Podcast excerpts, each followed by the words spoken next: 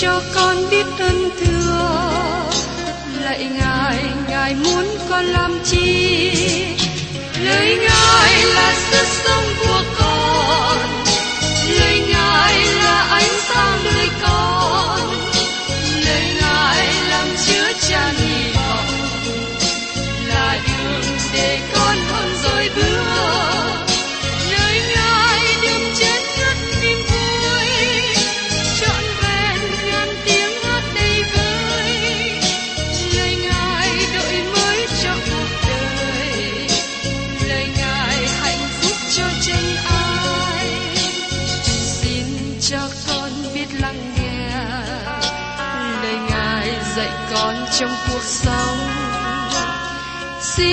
cho con biết lắng nghe. Lời ngài từng theo bước đời con. Xin cho con biết sẵn sàng chờ đợi và vẫn nghe theo chúa. Xin cho con biết sẵn sàng thực hành lời chúa đã truyền ban Hân hoan chào mừng quý vị đến nghe chương trình Tìm hiểu Thánh Kinh. Đây là một chương trình học kinh thánh liên tục và hệ thống trong thời gian 5 năm. Chúng ta sẽ lần lượt khảo sát từ sáng thế ký cho đến khải huyền.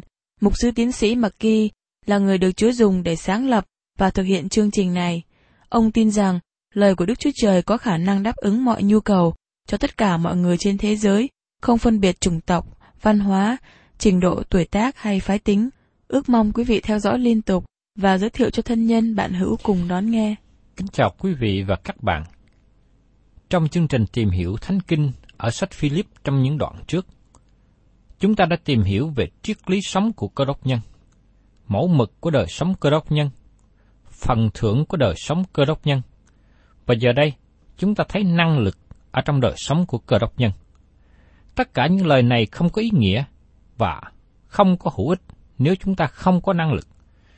Triết lý của đời sống cơ đốc nhân không hữu ích gì nếu không có năng lực thực luyện. Mẫu mực của đời sống không hữu ích gì cho đến khi năng lực được cung cấp thực hiện trong đời sống chúng ta.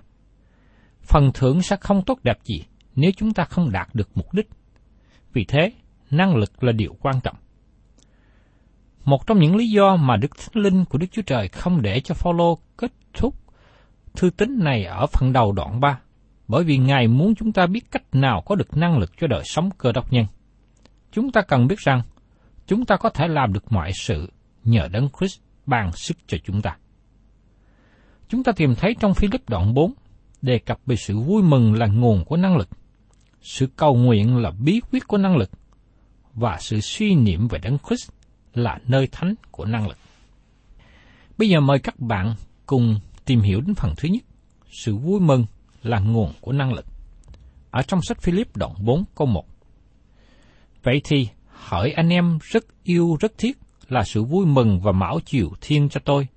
Kẻ yêu dấu ơi, hãy đứng vững trong Chúa. Phaolô nói các tín hữu ở hội thánh Philip là sự vui mừng và mão chiều thiên cho ông. Các bạn thấy, một ngày sẽ đến, họ sẽ ứng hầu trước sự hiện diện của Đấng Christ và Phaolô mong chờ nhận được phần thưởng vì đã dẫn dắt những người Philip trở về cùng Đấng Christ. Các tín hữu Philip cũng là sự vui mừng cho Phaolô trên đất này. Phaolô yêu mến những người tin nhận Chúa Giêsu ở Philip. Phaolô cũng có lời khuyên ở trong sách Ephesos đoạn 6 câu 13 như vậy. Vậy nên, hãy lấy mọi khí giới của Đức Chúa Trời, hầu cho trong ngày khốn nạn, anh em có thể cự địch lại, và khi thắng hơn mọi sự rồi, anh em được đứng vững vàng. Đức tin của cơ đốc nhân sanh ra sự vững vàng trong đời sống. Mời các bạn cùng xem tiếp ở sách Philip đoạn 4, câu 2 đến câu 3. Tôi khuyên Evody và khuyên Sintiker phải hiệp một ý trong Chúa. Hỏi cả đồng liêu trung tính, tôi cũng xin anh giúp hai người đàn bà ấy nhân hai người ấy cùng tôi đã vì đạo tinh lành mà chiến đấu. Cơ Lê Măng và các bạn khác đồng làm việc với tôi cũng vậy. Có tên của những đó biên vào sách sự sống rồi. Thưa các bạn, giờ đây Phaolô đề cập đến một vấn đề khó khăn trong hội thánh Philip. Nó không phải là vấn đề trầm trọng. Phaolô đã không đề cập đến việc này cho đến phần cuối của bức thư. Rõ ràng là hai người đàn bà này không có nói chuyện với nhau. Chúng ta đã nghe trước đây, Phaolô khuyên cơ đốc nhân ở Philip hãy có đồng một tâm tình với nhau. Nhưng điều đó không có nghĩa là họ giống với nhau như hai bản sao. Họ có thể có ý kiến khác nhau về nhiều vấn đề, nhưng điều đó không có phân tách hai người ra khỏi đồng tâm tình với Đấng Christ. Đây là một lẽ thật sáng chói về thân thể của Đấng Christ. Mỗi thành viên có thể khác nhau, nhưng tất cả phải hiệp một trong Đấng Christ. Rõ ràng, hai người nữ này có một vai trò nổi bật trong hội thánh đầu tiên. Đó là điều khác thường trong thời bấy giờ. Người nữ cần nên được tạo điều kiện để góp phần trong sinh hoạt của hội thánh, nên có cơ hội tham gia vào nhiều công tác như làm chấp sự, dạy kinh thánh, chăm sóc, vân vân. Hội thánh cũng nên xem nhẹ vai trò của phụ nữ. Phaolô nói rõ ràng, hai người đàn bà ấy đã cùng với Phaolô vì đạo tin lành mà chiến đấu. Phaolô cũng đề cập đến Cơ La Măng và các bạn khác đã làm việc với ông. Tên của họ đã biên vào sách sự sống rồi. Đến đây Phaolô nhắc đến Cơ là người đã góp phần đắc lực với Phaolô. Dầu ở xa, nhưng ông vẫn nhớ đến người có công khó này. Ngoài ra còn nhiều người khác nữa mà Phaolô không liệt kê ra hết. Nhưng điều quan trọng mà Phaolô đề cập ở đây là tên của họ đã được liệt kê vào sách sự sống, được biên vào sách sự sống. Ngày nay chúng ta hầu việc Chúa, dầu được người chung quanh nhớ hay không, có được khen thưởng hay bị bỏ qua. Nhưng xin quý vị là con cái của Chúa nhớ rằng, Đức Chúa Trời không bao giờ quên công khó mà quý vị đã hầu việc Ngài. Tiếp đến, xin mời quý vị cùng xem trong Philip đoạn 4 câu 4. Hãy vui mừng trong Chúa luôn luôn. Tôi lại còn nói nữa, hãy vui mừng đi. Đây là một lời truyền bảo cho cơ đốc nhân. Người tin nhận Chúa Giêsu hãy vui mừng trong Chúa luôn luôn. Dầu rằng chúng ta đang ở trong ngày đen tối hay sáng sủa, dù rằng chúng ta đang ở trong khó khăn hay dễ chịu, dù rằng chúng ta đang đối diện với thử thách hay ở dưới đám mây, chúng ta được truyền bảo hãy vui mừng trong Chúa luôn luôn. Phaolô nhắc lại, tôi lại còn nói nữa, hãy vui mừng đi. Sự vui mừng không phải là điều chúng ta có thể tạo ra được, nhưng nó là bóng trái của Đức Thánh Linh. Nó sẽ không có năng lực trong đời sống của cơ đốc nhân nếu người ấy không có sự vui mừng. Người nào không có kinh nghiệm về sự vui mừng trong Chúa thì không thể nào có năng lực được. Trong cựu ước có ghi lại về việc Nehemi hoàn tất việc xây dựng bức tường thành ở Jerusalem. Họ lập cái bục giảng ở cửa nước và Ezra đọc kinh thánh từ sáng đến trưa. Dân chúng trong thời bấy giờ là những người bị lưu đài hồi hương từ Babylon trở về. Hầu hết những người này chưa hề nghe đọc về lời của Đức Chúa Trời trong cả đời của họ. Lời của Đức Chúa Trời làm cho họ cảm động và họ bắt đầu khóc. Vì thế, Nehemi nói với họ, Xin dân chúng đừng khóc. Đây là một ngày lớn, ngày vui mừng. Chúng ta hãy cùng nhau chia sẻ phước hạnh mà Đức Chúa Trời ban cho với sự vui mừng. Đức Chúa Trời ban cho chúng ta mọi điều. Ngài muốn chúng ta vui mừng đây là năng lực của các bạn, là sức mạnh của các bạn. Các bạn không thể nào trở thành cơ đốc nhân mà không có sự vui mừng, vì sự vui mừng là nguồn của năng lực. Khác với những người buôn bán trong các cửa tiệm hay siêu thị, mỗi khi có khách vào mua đồ, họ vui vẻ chào hỏi.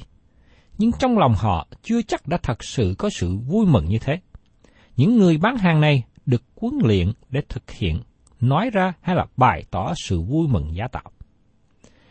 Những người trong thế gian chi xài nhiều tiền để tìm kiếm sự vui mừng. Họ gọi đó là thì giờ vui vẻ. Có người bỏ nhiều tiền để nghe vài câu chuyện cười. Họ muốn có vài trận cười. Họ cố gắng tìm kiếm một chút vui vẻ trong cuộc sống.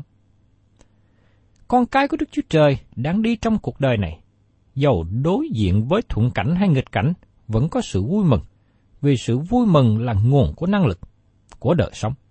Vì thế, Phaolô đã khuyên các tín hữu, hãy vui mừng trong Chúa luôn luôn. Tôi lại còn nói nữa, hãy vui mừng đi. Có nhiều người tìm kiếm sự vui mừng bằng những phương cách khác nhau. Họ gọi đó là những thì giờ vui vẻ. Chẳng hạn như họ vào quán rượu để uống rượu và ăn nhậu với bạn bè để có chút vui vẻ. Tôi nhìn thấy những người đi vào đó trông không có vui vẻ. Và sau hai ba giờ họ đi ra, tôi thấy họ cũng không khá hơn. Họ chỉ có một vài giờ thoải mái chút thôi. Nhiều người cố gắng tìm kiếm sự vui mừng trong đời sống bằng những phương cách riêng. Con cái của Đức Chúa Trời có sự vui mừng nhờ sự nhóm họp với nhau hát thánh ca, làm chứng về ơn phước Chúa ban, học kinh thánh với nhau, chia sẻ những điều học biết về Đức Chúa Trời, cùng hiệp với nhau trong sự cầu nguyện. Chúng ta vui mừng trong thời giờ nhóm lại, nhưng chúng ta cũng vui mừng khi đi ra làm việc, đi hầu việc Chúa, làm chứng về Chúa. Và chúng ta cũng vui mừng trong sự ngủ nghỉ an lành. Tôi thường xuyên tham dự những giờ nhóm cầu nguyện và học kinh thánh với các anh em cơ đốc nhân khác. Tôi nhận thêm được sự vui mừng. Nhưng sau khi tôi ra về, tôi vẫn còn sự vui mừng. Vì sự vui mừng đó là nguồn năng lực mà Đức Thánh Linh ban cho tôi cũng như ban cho những con cái của Ngài. Và kế tiếp, chúng ta tìm hiểu về sự cầu nguyện là bí quyết của năng lực. Ở trong sách Philip đoạn 4 câu 5. Hãy cho mọi người biết nết như mì của anh em, Chúa đã gần rồi. Con cái Đức Chúa Trời cần bày tỏ sự nhu mì, niềm trong cậy, sự vui mừng ra cho người xung quanh biết. Chúng ta có Chúa của Thế Giêsu là đấng mà con người đang cần đến. Phaolô nói rằng Chúa đã gần đến. Phaolô tin rằng Chúa Giêsu có thể trở lại bất cứ lúc nào. Phaolô không có nghĩ là sẽ trải qua thời kỳ đại nạn. Và tiếp đến trong Philip đoạn 4 câu 6. Chớ lo phiền chi hết, nhưng trong mọi sự hãy dùng lời cầu nguyện nài xin và sự tạ ơn mà trình các sự cầu xin của mình cho Đức Chúa Trời. Phaolô khuyên, chớ lo phiền chi hết, nhưng trong mọi sự hãy dùng lời cầu nguyện. Trong tất cả mọi vấn đề chúng ta đối diện trong cuộc sống hàng ngày, hãy trình dân với Chúa qua sự cầu nguyện. Trong câu 4 trước đây, Phaolô truyền bảo hãy vui mừng. Và giờ đây, Phaolô bảo chớ lo phiền chi hết, nhưng hãy cầu nguyện trong mọi sự. Chữ không có gì là một từ ngữ đáng chú ý. Nếu các bạn có một điều gì, thì các bạn không phải là không có gì. Không có gì, nghĩa là không có gì. Cơ đốc nhân không có gì để lo lắng. Điều đó có phải là chúng ta nhìn xem đời này qua cái kính màu hồng và không đối diện với thực tế phải không? Có phải chúng ta tin rằng tội lỗi không có thực tế? Có phải chúng ta tin rằng bệnh hoạn là không có thực tế? Có phải chúng ta tin rằng không có những vấn đề khó khăn? Không phải thế đâu. Phaolô nói rằng chúng ta không có lo lắng bởi vì chúng ta cầu nguyện cho mọi điều. Vì thế chữ không có gì là chữ đáng chú ý. Phaolô khuyên đừng có lo lắng về điều gì. Nhưng tôi thú nhận rằng, thỉnh thoảng tôi cũng vi phạm điều này, bởi vì tôi có sự lo lắng.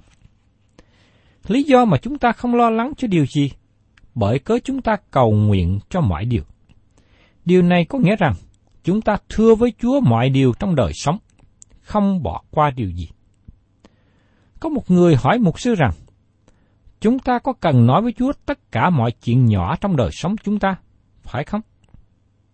Mục sư trả lời, mọi chuyện đều là quan trọng với Đức Chúa Trời, nhưng khi chúng ta nói rằng, đem chuyện lớn trình lên với Đức Chúa Trời, nhưng đối với Chúa thì nó không có lớn độc.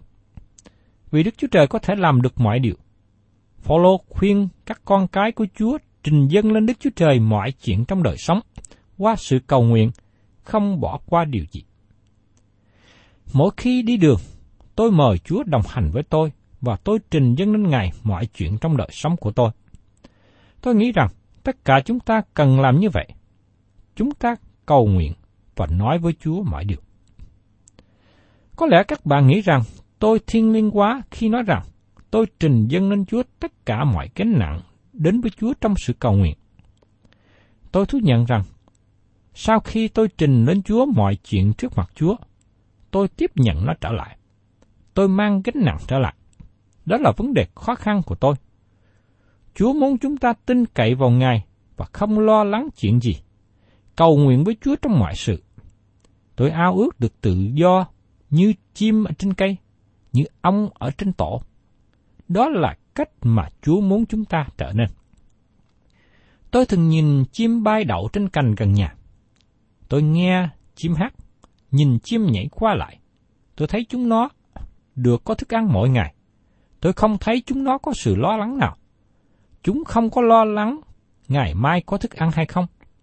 Vì chúng nó biết rằng Đức Chúa Trời dự bị thức ăn cho chúng nó. Các bạn thân mến, chúng ta có thật sự tin cậy Đức Chúa Trời như vậy không? Không lo lắng về điều gì? Cầu nguyện với Chúa trong mọi sự.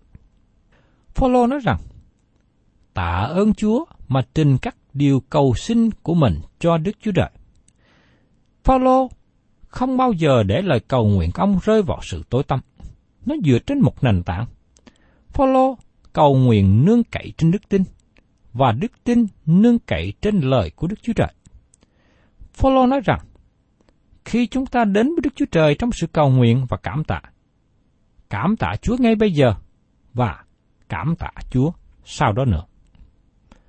Tôi biết có một số người giải thích điều này có nghĩa là khi chúng ta cầu nguyện, các bạn được sự trả lời, các bạn trở lại cảm ơn Ngài. Nhưng đó không phải là điều Phaolô muốn nói. Điều mà Phaolô muốn nói rằng khi các bạn cầu nguyện thì ngay lúc đó các bạn cũng cảm tạ. Cảm tạ Chúa vì Ngài sẽ lắng nghe và trả lời cầu nguyện cho các bạn. Có thể ngay lúc này các bạn suy nghĩ, nhưng có thể Chúa không nhậm lời cầu nguyện của tôi. Tôi có nhiều lời cầu nguyện không được trả lời. Các bạn là cơ đốc nhân thân mến. Tôi không tin rằng các bạn có lời cầu nguyện không được trả lời. Tôi nghĩ rằng các bạn hổ thẹn khi các bạn nói rằng Cha Thiên Thượng không lắng nghe lời cầu nguyện của các bạn. Các bạn có thể cầu nguyện trong một số điều nào đó và các bạn không nhận được. Nhưng các bạn đã có câu trả lời trong sự cầu nguyện của các bạn. Tôi xin lấy một thí dụ giải bài chuyện xảy ra trong gia đình. Ba tôi không phải là cơ đốc nhân, nhưng ba tôi là người cha tốt. Tôi nhớ khi còn nhỏ, tôi xin tiền để mua đồ ăn mỗi ngày trước khi đi học. Ba tôi cho tôi tiền, hay là mẹ tôi cho tôi tiền ăn đi học. Đến khi tôi lớn lên, tôi xin tiền ba tôi để mua một chiếc xe đạp. Ba tôi trả lời, không. Bởi vì ông không đủ tiền. Dầu ba tôi không cho tôi tiền, nhưng lời cầu xin của tôi đã được trả lời. Dẫu rằng trả lời không cho. Tôi thấy mỗi khi tôi hỏi xin ba tôi điều chi, ông đều trả lời. Dẫu rằng câu trả lời đó là chấp nhận hay không chấp nhận. Có và không. Nhưng dầu ba tôi trả lời không, nhưng sau đó tôi thấy đó vẫn là câu trả lời tốt cho tôi. Con cái không nên tranh cãi hay lý luận với cha mẹ khi cha mẹ trả lời không. Đức Chúa Trời có nhiều con cái hư hỏng. Khi Ngài trả lời không, sau đó chúng nói rằng Đức Chúa Trời không trả lời cầu nguyện. Thưa các bạn, không có lời cầu nguyện nào mà không được trả lời. Đức Chúa Trời luôn lắng nghe lời cầu xin và trả lời. Nhưng xin lưu ý rằng, Đức Chúa Trời trả lời có và Ngài cũng trả lời không. Các bạn có thể đem tất cả mọi vấn đề với Đức Chúa Trời trong sự cầu nguyện, việc lớn cũng như việc nhỏ. Cách nào các bạn có thể phân chia nó ra? Tất cả mọi việc đều là việc nhỏ đối với Đức Chúa Trời. Tôi xin lấy một thí dụ khác xảy ra trong gia đình. Một người cha làm kỹ sư, thiết kế, ông đang vẽ một bản quả đồ về công trình xây dựng lớn của chính phủ. Trong lúc đó có đứa con trai nhỏ chơi với chiếc xe mũ cạnh nơi làm việc của cha nó cách vui vẻ. Đột nhiên, bánh xe bị rớt khỏi chiếc xe của cậu bé. Nó đã cố gắng nhiều để gắn cái bánh xe trở lại, nhưng không làm được. Nó buồn và bắt đầu khóc. Ba cậu bé thấy vậy và hỏi, có chuyện gì đó con? Nó cầm chiếc xe mũ với cái bánh xe bị rớt ra và nhờ ba nó giúp. Ba nó ngưng công việc, ngồi xuống với đứa bé trai, ráp bánh xe trở lại và đưa cho con mình. Công việc chỉ tốn vài phút. Đứa con rất vui, hết khóc và tiếp tục chơi với chiếc xe. Đây là một người cha tốt. Các bạn thấy là đối với đứa con thì cho rằng việc ráp cái bánh xe trở lại là việc lớn đối với nó. Nhưng còn đối với người cha thì cho đó là một việc nhỏ. Thưa các bạn, Đức Chúa Trời của chúng ta là người cha nhân từ. Có nhiều khi chúng ta đối diện với vấn đề khó khăn và nghĩ rằng đây là vấn đề quá lớn, không thể nào giải quyết được. Nhưng Ngài nghe lời cầu xin của chúng ta, đáp lời một cách thích ứng. Xin chúng ta nhớ rằng, câu trả lời có khi được và có lúc không. Trong tiếng Anh thường nói rằng yes và no. Xin nhớ rằng câu trả lời của Chúa là điều tốt nhất cho chúng ta. Sau khi ba tôi qua đời, tôi trở lại tin Chúa. Và mỗi khi làm điều gì, tôi đều trình dân lên Chúa. Tôi cầu xin Chúa dẫn dắt tôi trong các quyết định của đời sống và trong sự hầu việc Chúa. Cảm ơn Chúa vì sự ban cho và sự dẫn dắt của Ngài luôn tốt lành. Có một vị mục sư kể lại kinh nghiệm của ông như sau.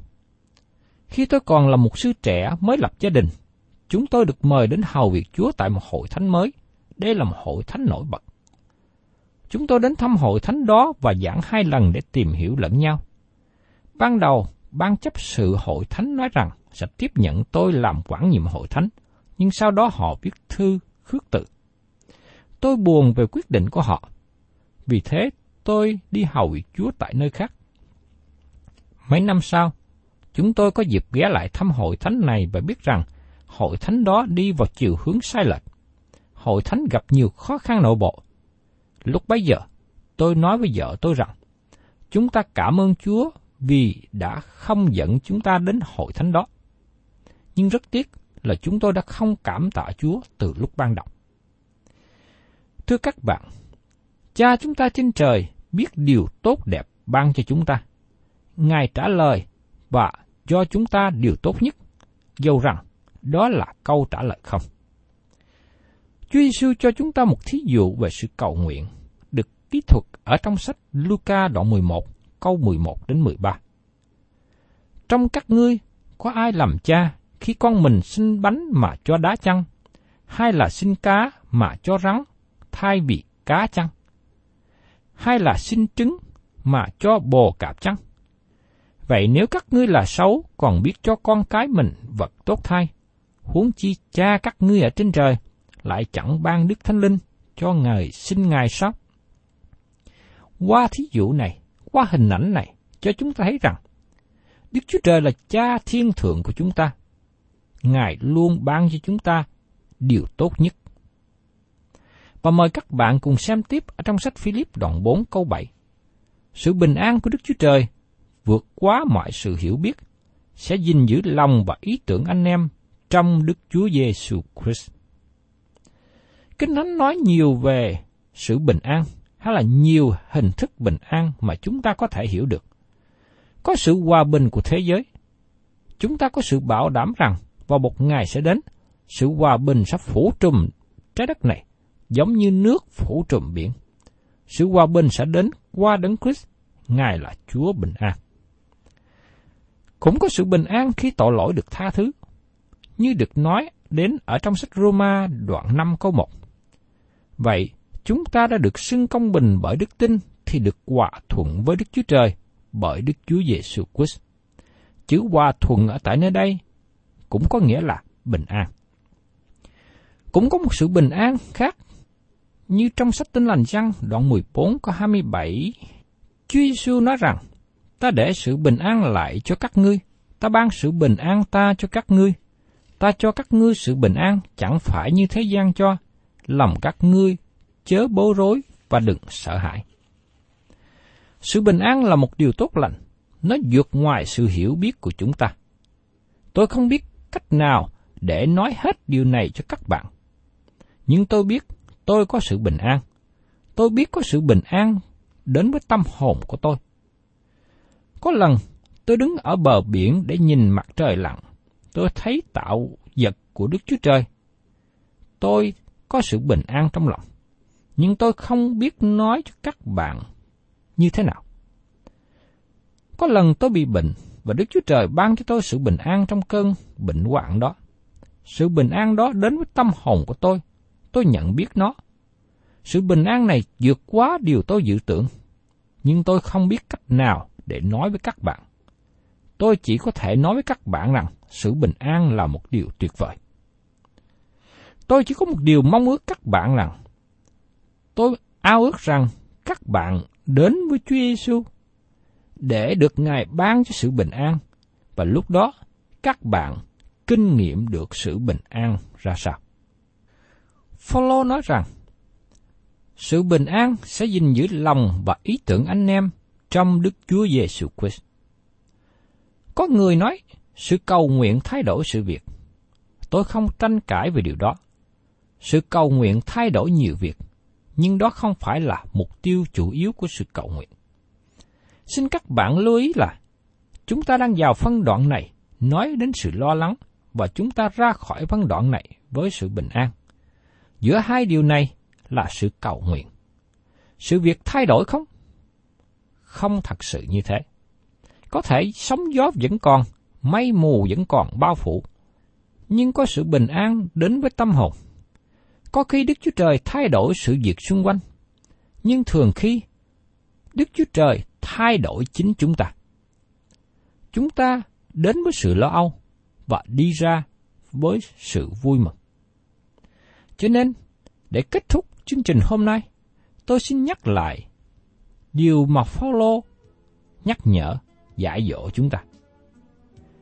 Sự vui mừng là nguồn của năng lực và sự cầu nguyện là bí quyết của năng lực. Tôi mong ước các bạn ghi nhớ, tìm hiểu và kinh nghiệm được những điều này trong đời sống của mình. Thân chào quý vị và các bạn và xin hẹn tái ngộ cùng quý vị trong chương trình Tìm hiểu Thánh Kinh kỳ sau.